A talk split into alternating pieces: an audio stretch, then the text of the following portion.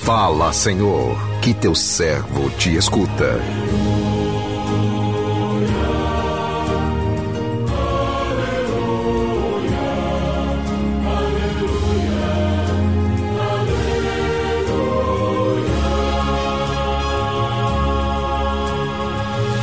O Senhor esteja convosco, Ele está no meio de nós. Proclamação do Evangelho de Jesus Cristo, segundo Marcos. Glória a vós, Senhor. Naquele tempo, Jesus saiu e foi para a região de Tiro e Sidônia. Entrou numa casa e não queria que ninguém soubesse onde ele estava. Mas não conseguiu ficar escondido. Uma mulher que tinha uma filha com um espírito impuro ouviu falar de Jesus. Foi até ele e caiu a seus pés. A mulher era pagã, nascida na Fenícia da Síria ela suplicou a Jesus que expulsasse de sua filha o demônio. Jesus disse: Deixa primeiro que os filhos fiquem saciados, porque não está certo tirar o pão dos filhos e jogá-lo aos cachorrinhos. A mulher respondeu: É verdade, Senhor, mas também os cachorrinhos comem as migalhas que as crianças deixam cair. Então Jesus disse: Por causa do que acabas de dizer, podes voltar para casa. O demônio já saiu de tua filha. Ela voltou para casa e encontrou sua filha deitada na cama, pois o demônio já havia saído dela. Palavra da salvação. Glória a vós, Senhor.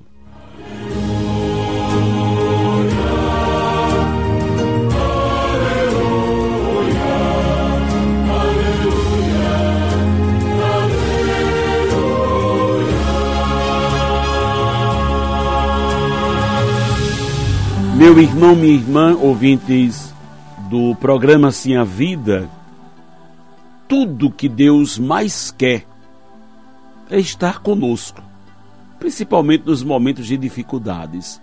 Porém, Ele respeita a nossa liberdade. Só entra na nossa vida quando clamamos por Ele. Só não recebe o auxílio de Deus quem não recorre a Ele. E só vive a alegria de sentir-se amado por Deus quem acolhe o dom da fé e desenvolve esse dom. Quem tem fé nunca, nunca perde a esperança e nem se deixa abater diante as dificuldades, pois carrega consigo a certeza de que em Jesus está o seu porto seguro. Sozinhos somos frágeis mas em Jesus nos tornamos fortes. O Evangelho que acabamos de ouvir nos mostra mais uma vez, através do testemunho de uma mulher pagã, que não é pela religião que se dá testemunho de fé, e sim pela confiança no poder misericordioso de Deus manifestado em Jesus. A narrativa nos diz que Jesus foi para a região de Tiro e Sidônia. Entrou numa casa e não queria que ninguém soubesse que ele estava ali. Mas a fé de uma mulher pagã o encontrou. Certamente aquela mulher já havia ouvido falar de Jesus, razão pela qual ela não queria perder aquela oportunidade de aproximar-se dele. Para ela, somente Jesus poderia dar fim ao sofrimento de sua filha, uma cruz que ela abraçou como sendo dela. Movida pela fé, aquela mulher estrangeira vence todos os obstáculos para chegar a Jesus e, com grande humildade, prostra-se diante dele, suplicando insistentemente para que Jesus libertasse a sua filha do mal terrível que a atormentava. E Jesus responde: não fica bem tirar o pão dos filhos para jogá-lo aos cachorrinhos? Estas palavras de Jesus dirigidas àquela mãe tomada pelo sofrimento, a princípio, pode nos parecer duras demais.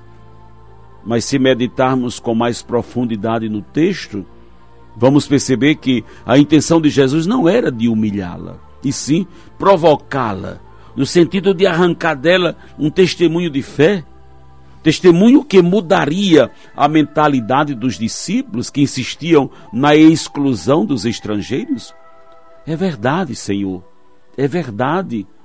Mas os cachorrinhos também comem as migalhas que caem da mesa dos seus donos? Este belíssimo testemunho de fé encantou Jesus e serviu de lição para os discípulos que insistiam na exclusão, vistos por eles como impuros.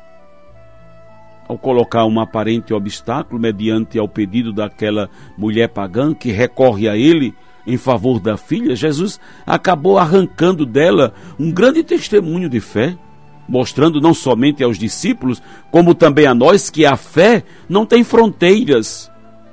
Que a salvação trazida por Jesus não é privilégio de um só povo. A misericórdia de Deus é para todos.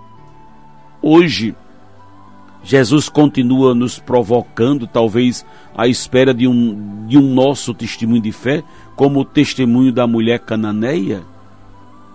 Quando Jesus demora a atender algum de nossos pedidos, pode ser que ele esteja testando o grau de, da nossa fé. Fé não deve ser condicionada aos favores de Deus. A fé que agrada a Jesus é aquela que assemelha ao amor de Deus por nós incondicional. Assim como Deus ama, quem responde e quem não responde ao seu amor, a nossa fé deve se manter viva e atuante.